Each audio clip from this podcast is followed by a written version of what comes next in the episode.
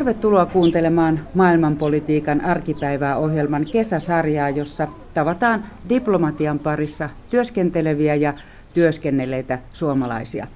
Minä olen Sari Taussi ja tällä kertaa puhumme Kiinasta ja täällä Suomen linnassa tuulelta linnoituksen suojassa kanssani on pitkään Pekingissä Suomen suurlähetystössä työskennellyt Mikko Puustinen. Tervetuloa ohjelmaan. Kiitos paljon. Mikko Puustinen, kirjoitit ylioppilaaksi Vantaalla 90-luvun alussa ja mietit, että mitä alat opiskelemaan. Miksi valitsit Kiinan kielen ja kulttuurin? Osittain vähän sattumalta. Siis oli suuntautunut yhteiskuntatieteisiin ja humanistisiin tieteisiin, kieli- ja kulttuureihin ja lähdin etsimään hieman, että mitä siltä saralta löytyy. Taisin selata Helsingin yliopiston opasta ja katsoa sieltä, mutta sitten se vähän hieman osittain tämmöinen irrationaalinen juttu oli, että mä jostain syystä lähdin katsoa, että mitä sieltä niin kuin Euroopan ja läntisten maiden niin kuin ulkopuolelta löytyy yliopiston tarjonnasta. Ja löysin Aasian ja Afrikan kielten ja kulttuurien laitoksen. Ja jonkun verran olin siis niin kuin ehkä keskimääräistä enemmän lueskellut Aasiaan liittyviä kirjoja ja seurannut televisio-ohjelmia ja muita. Ja, ja se ehkä niin kuin kannusti siihen, että tuossahan voisi olla jotain järkeäkin lähteä kokeilemaan ja, ja sitten tosiaan pääsin, pääsin sisään sinne Asia-Afrikan kieltä ja kulttuurien laitokselle. Kiinasta kun puhutaan, niin ajatellaan ne usein, että nyt on 30 vuotta siitä, kun Tiananmenin opiskelijamielenosoitukset kukistettiin. Ja silloin kun aloit alasta kiinnostua, niin noista tapahtumista oli vain niin kuin muutama vuosi. Silloin Kiina päätti, että se ei lähde poliittisten uudistusten tielle, mutta aloitti taloudelliset uudistukset. Miltä Kiina niin kuin Suomesta katsottuna silloin näytti? Kyllä, kyllä tietysti muistan itsekin 89 tapahtumat ja, ja, ja niin kuin voi sanoa, että järkyttyneenä seurasi sitä median kautta, mitä siellä, mitä siellä tapahtuu. Mutta sitten jos ajattelee vuotta 1992, kun oli näitä omia henkilökohtaisia opintovalintoja tekemässä, niin sehän oli juuri se vuosi, kun äh, Deng Xiaoping, Kiinan silloinen vielä voi sanoa de facto johtaja, teki kuuluisan matkansa eteläisiin Kiinan osiin, Shanghaihin, Shenzheniin, ja sen kautta viestitti, että Kiina ei lähde tavallaan takaisin, taaksepäin talousuudistuksissa, vaikka poliittiset uudistukset, niille sanottiin ehkä ainakin pitkäksi aikaa hyvästi. Ja, ja, ja se näkyy sitten siinä, että, että muun muassa suomalaisessa mediassa oli aika paljon juttuja, juttuja siitä, että Kiina avautuu, varsinkin Shanghai alkaa avautumaan. Suomalaiset yritykset alkaa niin kuin entistä innokkaammin suuntautumaan Kiinaan ja, ja se ehkä vahvisti sitä omaa uskoa, että hei, että Kiina, Kiina voisi olla, olla kiinnostava paikka. Mikko Puustinen, menit ensimmäistä kertaa töihin Suomen suurlähetystöön Pekingin vuonna 2001 ja silloin oli esimerkiksi tämmöinen Nokia-buumi. Mitä se aika merkitsi suomalaisille yrityksille? Niin kyllä se varmasti oli yksi tämmöinen niin kuin nämä 2000-luvun ensimmäiset vuodet tietty huipentuma, josta, joka oli lähtenyt just sieltä 90-luvun alusta liikkeelle. Et yhä useampi suomalainen yritys, varsinkin en, ennen kaikkea ensin suurimmat pörssiyhtiöt, mutta myöhemmin sitten myös keskisuuret ja pienemmät, alkoi suuntautumaan sinne. Ja, ja tietysti niin kuin Nokian ja sen Nokia-klusterin kannalta, niiden muiden yhtiöiden kannalta, jotka oli siinä Nokian vedossa mukana – niin se kehitys on lähtenyt 90-luvun puolivälistä liikkeelle, jolloin ikään kuin Kiina teki tämmöisen strategisen päätöksen, että ei, että me ei yritetä esimerkiksi rakentaa koko Kiinaan tämmöistä lankaverkkoa, joka oli siis, että Kiinassa ei ollut niin kuin tämmöistä maan kattavaa lankaverkkoa olemassa, vaan että hei, että Nokia ja muut totesivat, että tämä voidaan tehdä helpommin, että tehdään se tota, niin langattomasti. Ja sehän oli hirveä boosti sitten näille muun muassa suomalaisille yrityksille. Ja, ja 2001, jolloin mä satuin ensimmäistä kertaa Suomelle suurlähetystöön töihin menemään, niin oli tämmöistä kulta-aikaa tavallaan. Minkälaista oma työsi oli silloin, että sait olla aikamoisena asiantuntijana? Ei monikaan suomalainen yrityskään tuntenut Kiinaa. Että mitä se käytännössä oli se työ? Täytyy sanoa, että aika monipuolista, että siihen sisältyy Kiinan politiikan, sisäpolitiikan ennen kaikkea ja talouden seurantaa, siitä raportointi, pyrkimys selittää niin kuin Helsinkiin päin. Tietysti ensisijaisesti nimenomaan valtiohallinnolle, mutta epäsuorasti laajemminkin, niin missä siellä mennään. Ja tietysti ennen kaikkea mahdollisuuksista, jossain määrin myös haasteista ja näin poispäin. Mutta oli paljon muutakin, oli, oli muun muassa oikeusalan yhteistyö. Suomi on Kiinan kanssa harjoittanut oikeusalan yhteistyötä 95 vuodesta lähtien, olin siinä apuna ja näin poispäin. Hyvin kattava mm. paletti asioita.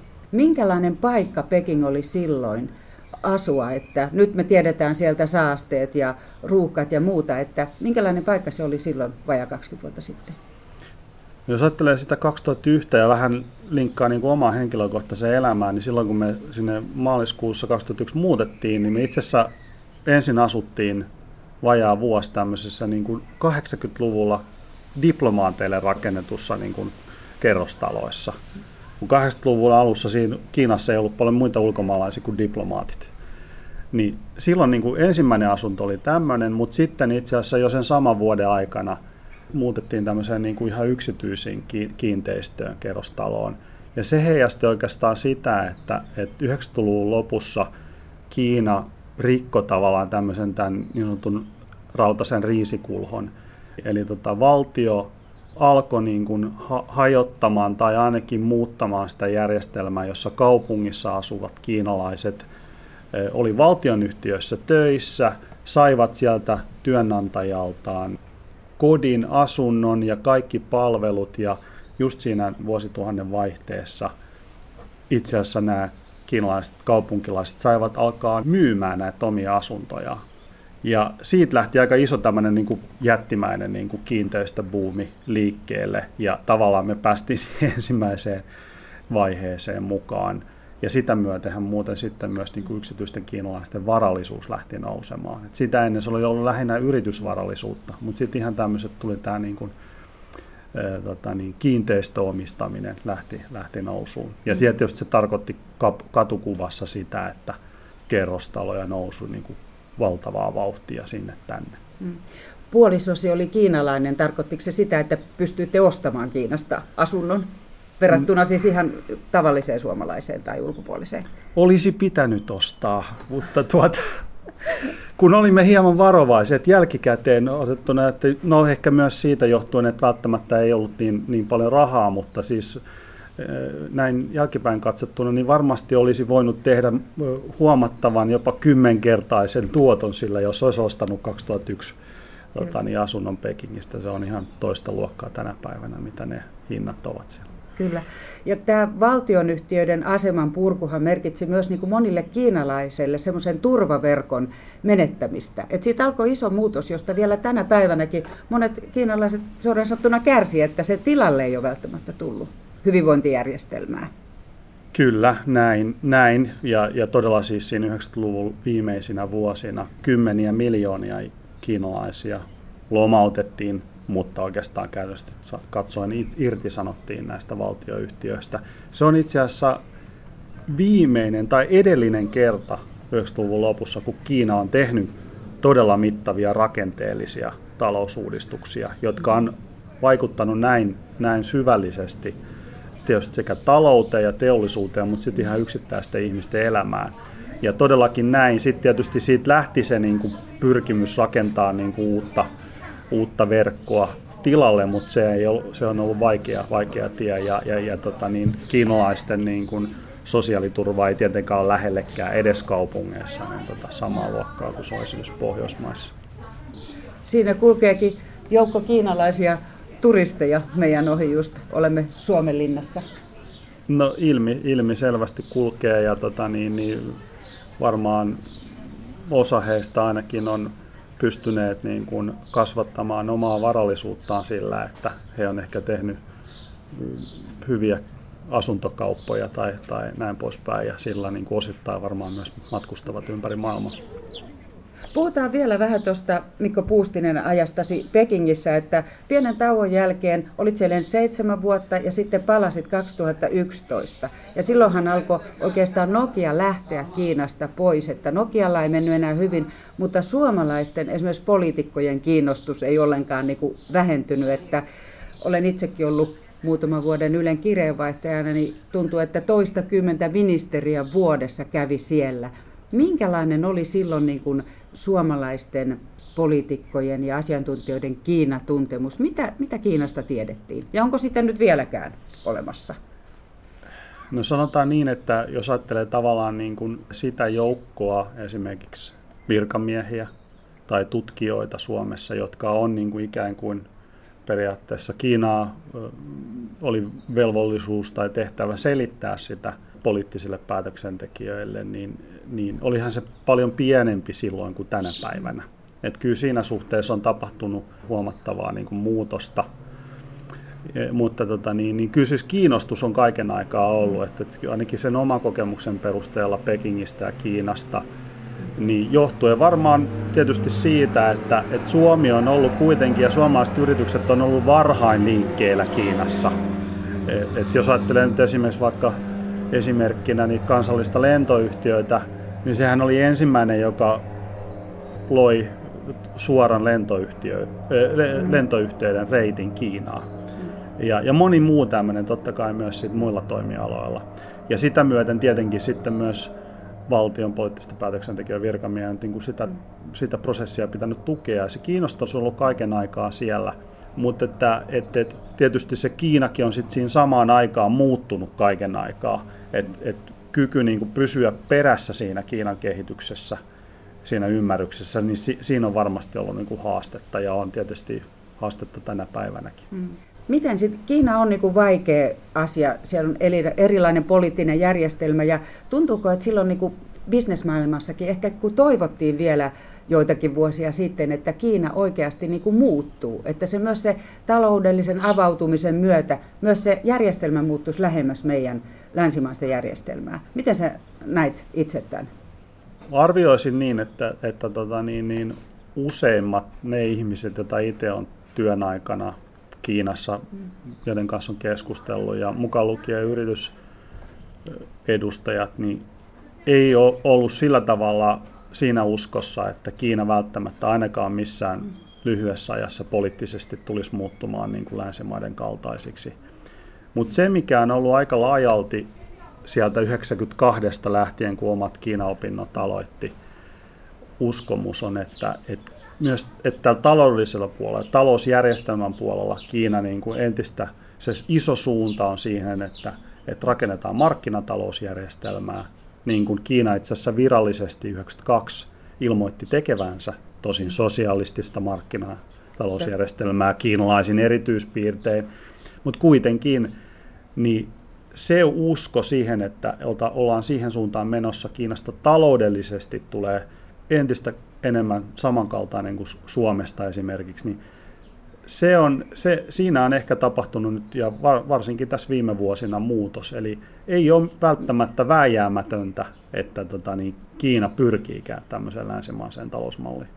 Eli tarkoittaako tämä sitä, että valtionyhtiöiden asema säilyy vahvana ja se aiheuttaa meille sitten ehkä ongelmia, koska valtionyhtiöt on yhteyksissä siihen poliittiseen kommunistiseen puolueeseen? Sitä muun muassa. Et jos ottaa esimerkin vaikka taloudesta, että ajattelee Kiinan pankkijärjestelmää, rahoitusjärjestelmää, niin siis kiinalaiset nämä suurimmat valtion pankit, nehän on myös maailman suurimpia pankkeja, suurempia kuin missään muualla. Kymmenen suurimman pankin joukossa maailmassa, siellä on varmaan puolet on kiinalaisia pankkeja. Ne on kaikki valtion omistamia pankkeja. Se on vähän sama ajatus, jos mietitään Suomen, että meidän suurimmat pankit Suomessa – mm. olisi valtion omistamia. Niin on siinä aikamoinen ero, ero sitten. Ja sitten tietysti se niin pankkijärjestelmän yhteys näihin, näihin sitten valtioyhtiöihin, oli ne sitten teollisia yhtiöitä tai palvelualoilla, niin ilmiselvästi se on siellä ja se on niin kuin osa tai keino kommunistiselle puolueelle myös niin kuin pitää kosketusta siihen niin kuin reaalitalouteen. Mm. No kuitenkin Kiinaan suhtautuminen on ihan viime aikoina muuttunut hyvin paljon kriittisemmäksi kuin aikaisemmin. Yhdysvallat on kriittinen, Euroopan unioni on kriittinen ja ehkä täällä on taustalla se, että Kiinan johtaja ilmoitti, että Kiina tähtää maailman johtavaksi valtioksi tässä tämän vuosisadan puolivälissä, niin se on aika ymmärrettävää, että se kuulostaa aika pelottavalta. Miten sä itse näet tämän Kiinan pyrkimykset Tai ymmärrätkö sen huolen, mikä, mitä se herättää? Ymmärrän, ymmärrän tietysti siis, ja, ja, ja ehkä tässä suhteessa voi sanoa näin, että Kiina ehkä hieman taktisesti, jos näyttelee hölmösti, tekikin pari vuotta sitten Kiinan kommunistisen puolueen puoluekokouksesta 17 syksyllä. Eli tavallaan siellä kaiken maailman kuulen ilmetti, että tämä tavoite on 49 mennessä olla maailman johtavin, johtavin valtio. Ja, ja johtuen no, länsimaissa, mutta varsinkin Yhdysvalloissa, jos ajatellaan niin kuin mitä sana kommunismi tai kommunistinen puolue herättää Yhdysvalloissa vielä tänäkin päivänä. Ajatus siitä, että Kiina, jota johtaa kommunistinen puolue, nousisi Yhdysvaltojen ohi maailman johtavaksi maaksi, niin onhan se ymmärtää, että se on vähintäänkin haasteelle uhka. Mm. Mutta kyllähän se on ehkä ymmärrettävää myös, että nämä kiinalaiset sijoitukset, etenkin nämä infrastruktuurisijoitukset ja sitten tämä digitaalinen maailma, tekniikan antamat mahdollisuudet, että koko ajan mietitään, että ehkä Kiina sitten ei vakoilu pelkästään yrityksiä, vaan ehkä tavallista kansaakin, että miten ajattelet tätä, että onko se perusteltu tämä huoli, mitä Kiinasta esitetään? Kyllä, se siinä mielessä on tietysti perusteltu, että jos ajatellaan nyt sitten, niin nämä, nämä asiathan lähtee oikeastaan sieltä Kiinan sisäisestä heidän omasta omasta tavastaan tehdä asioita. Eli jos ajatellaan nyt esimerkiksi tiedonvälitystä, Kiinassahan ei ole vapaa tiedonvälitystä, nettiä kontrolloidaan, nettiä sen, sensuroidaan. Ajatus siitä, että, että tämä tavallaan malli tuodaan Kiinan ulkopuolelle, on tietenkin huolestuttava meidän näkökulmasta, kun meillä on vapaa tiedonvälitys, meillä netissä saa toimia vapaasti ja esittää näkökulmia, niin totta kai tässä on niin kuin ristiriita. Kanssani täällä Suomenlinnassa on pitkään Suomen Pekingin lähetystössä työskennellyt Mikko Puustinen ja äh, olet myös Suomi-Kiinaseuran puheenjohtaja. Ja tässä tehtävässä herättänyt keskustelua siitä, että vaikka nyt ollaan Suomenlinnassa, täällä nähtiin äskenkin kiinalaisia turisteja tuossa ohikulkemassa, niin Kiina on kuitenkin jäänyt meille siitä huolimatta vieraaksi, vaikka se tulee jotenkin niin lähelle ja entistä enemmän Eurooppaankin. Mistä tämä johtuu? Se on hyvä kysymys. Itse asiassa mullakaan ei ole tähän ihan selvää vastausta, mutta Suomi-Kiina seura teetti tuossa tämän vuoden helmikuussa yhdessä Suomen suurimpien kaupunkien C21-verkoston kanssa tämmöisen kyselytutkimuksen. Ja siinä haastateltiin 500 suomalaista 15-19-vuotiaista nuorta. Ja se tämmöinen niin kuin yleinen kysymys siinä oli, että oletko kiinnostunut Kiinasta? Oletko kiinnostunut Kiinasta niin kuin nykyisten tai tulevien opintojesi näkökulmasta, tulevien töittesi näkökulmasta tai ammattisi näkökulmasta ja, ha- ja harrastuksen näkökulmasta? Ja vain 16 prosenttia näistä haastatelluista nuorista totesi, että ovat kiinnostuneita, eli 84 prosenttia vastasi, että eivät ole kiinnostuneita. No se, se olisi hyvä kysymys. Mun oma tämmöinen arvaus tästä. Sitä ei tässä, tätä syy, syitä kovin syvällisesti tässä tutkimuksessa mm. ei vielä. On, että jos ajattelee tuommoisia 15-19-vuotiaita nuoria, niin populaarikulttuurilla on paljon merkitystä siihen, miten ajattelee. Tässä tutkimuksessa kysyttiin, että mm. kuinka moni haastatteluista on kiinnostunut Kiinasta enemmän kuin Japanista. Vain reilu 20 prosenttia haastatteluista oli kiinnostunumpia Kiinasta kuin Japanista. Eli yli 70 prosenttia haastatelluista oli kiinnostanumpia Japanista. Minkä mm. takia? Sekin on kaukainen maa, erilainen kieli, erilainen kulttuuri, mutta japanilainen populaarikulttuuri on ihan toisella tavalla lyönyt läpi Suomessa ja ylipäätään maailmalla kuin kiinalainen populaarikulttuuri. Että tässä varmasti on ainakin yksi syy, mikä tämmöisiin nuoriin heidän käsityksiinsä vaikuttaa. Mm. Jos vielä puhutaan vähän siitä, että miksi suomalaiset nuoret esimerkiksi ei ole kiinnostuneita Kiinasta, niin Kiina ei hirveän hyvää PR itselleen sitten tee. Puhutaan kiinalaisesta sananvapaudesta, puhutaan uiguurien asemasta tai siitä, mitä Hongkongissa tapahtuu, että, että kuinka paljon tästä nyt sitten voi laittaa Kiinan valtion piikkiin, tai, tai että heitä ei sitten tämä maine ulkomailla kauheasti huolestuta. Voi mun mielestä laittaa aika paljon, paljon sen piikkiin. Näin, näin todella on, että tota, niin, Kiina ei ole kovin herkkä tämmöiselle arvosteluulkoa ulkopuolelta, varsinkaan sitten ehkä pienemmistä valtioista. Suomi-Kiina-seuran tutkimuksessa niin kävi ilmi, että siellä oli myös tämmöisiä näkökohtia. Se, mikä on ehkä mielenkiintoista, että siellä oli useampia henkilöitä, jotka totesivat, että Kiina ei kiinnosta sen takia, että Kiinassa käytetään lapsityövoimaa. Ja se on vähän yllättävää, koska itse asiassa tämä ei ole ollenkaan niin kuin Kiinan... siellä? Niin, siis varmasti Kiinassa Käytetään. löytyy kaikkea mahdollista. Että varmasti sieltä löytyy siis tapauksia, joissa lapsityövoima... Mutta se ei ollenkaan, niin kuin jos ajattelee ihmisoikeusongelma, niin se ei ollenkaan Kiinan suurin ongelma tämä tota, lapsityövoima. Eli on myös tämmöisiä niin kuin vääränlaisia käsityksiä, mihin Kiina on osittain itse syyllinen, koska ei ollut aktiivinen ja ei ole kertonut niin kuin monipuolisesti itsestään, vaan aika yksipuolisesti. Seurassani täällä Suomenlinnassa on tosiaan Mikko Puustinen, joka pitkään työskenteli Suomen Pekingin suurlähetystössä yli 10 vuotta, mutta nyt tällä hetkellä olet työ- ja elinkeinoministeriössä äskettäin aloittanut asiantuntijana.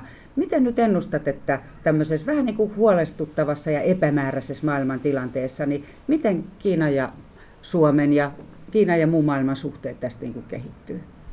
Erittäin haasteellisia vuosia ja vuosikymmeniä tulossa tässä on paljon niin kuin tapahtuu varmasti tietysti näiden Yhdysvaltojen ja Kiinan välillä, mutta myös sitten Euroopan ja unionin ja Kiinan välillä. Ja ei voi muuta kuin toivoa sitä, että Kiinassakin ymmärretään ne huolenaiheet, oli ne sitten poliittisia, poliittisiin oikeuksiin liittyviä tai taloudellisia, koska se on niin kuin, ei pelkästään näiden esimerkiksi Euroopan unionin tai eurooppalaisten valtioiden etujen mukaista, mutta Kiinan omankin edun mukaista. Että niin kuin mä viittasin tuossa aiemmin, niin esimerkiksi talouspuolella, niin viimeiset todella merkittävät talousreformit tehtiin 90-luvun lopussa. Siitä on aika pitkä aika, siitä on 20 vuotta aikaa. Jotta Kiina ja kommunistinen puolue on asettanut tämän tavoitteen, että edelleenkin kasvettaisiin bruttokansantuote yli 6 prosenttia vuodessa, niin kyllä he tarvitsevat näitä uudistuksia itsekään. Ei tämä ole mikään ulkomainen juttu mm. vaan. Puhutaan tähän loppuun vielä vähän henkilökohtaisemmista asioista. Palasit Kiinasta kolme vuotta sitten perheen kanssa Suomeen. Miltä Suomeen paluu tuntui, vaikka totta kai olette käynyt täällä, niin tota, mikä yllätti siinä ja miltä se tuntui palata Suomeen? aika pian tajusi sen, että onhan tämä Suomi ja Helsinki ja tämmöiset, ne on niin kuin hienoja paikkoja. Et kun on asunut semmoisessa kaupungissa kuin Peking, jossa on yli 20 miljoonaa ihmistä ja 5-6 miljoonaa autoa ja, ja hyvin saasteista kymmeniä kertoja se määrä, mikä saasteita, mikä, mikä tota, niin, terveydelle on suotavaa. Niin, niin, niin aika äkkiä tajuu ihan nämä tietysti kliseisesti ää, tota, niin, niin, puhtaus ja elämän helppous. Ja itse asiassa yksi, mikä ehkä niin kuin jonkin verran yllätys, kyllähän se täällä on edullista tietyissä asioissa. Oikeasti jos verrattuna Kiinaan? Kyllä, kyllä. Että jos ajattelee joku esimerkiksi kuntosalijäsenyys, että täällä niin kahdella kympillä saa niin kuin kuntosalijäsenyyden. No Kiinassa se olisi ollut ehkä 2000 re, remminbiitä, eli joku 300 euroa niin kuin mm. saman, samantasoisesta jutusta. Niin on siinä aika monen ero. Että Peking on tietysti ja nämä on kansainvälisiä kaupunkia ja siellä on todella kansainvälinen hintataso. Mm. No mitä kaipaat Kiinasta? No ehkä semmoista niin kuin menoa ja meininkiä ja, ja tietysti okei okay, kiinalaista ruokaa, kiinalaisia ystäviä, sukulaisia totta kai. Kiinassa, niin, niin tota, jos tutustuu paikallisiin, on, on kiinalaisia ystäviä, ne on todella, todella niin kuin hyviä, hyviä ystäviä ja, ja, ja vieraanvaraisia ja, ja myös sit sosiaalisia, älykkäitä ja, ja, ja näin poispäin, että on se niin kuin ihmiset ennen kaikkea mutta myös se kulttuuri ja ruoka niin on, on tietysti niitä asioita, mitä miettii. Kiitos haastattelusta, Mikko Puustinen. Kiitos.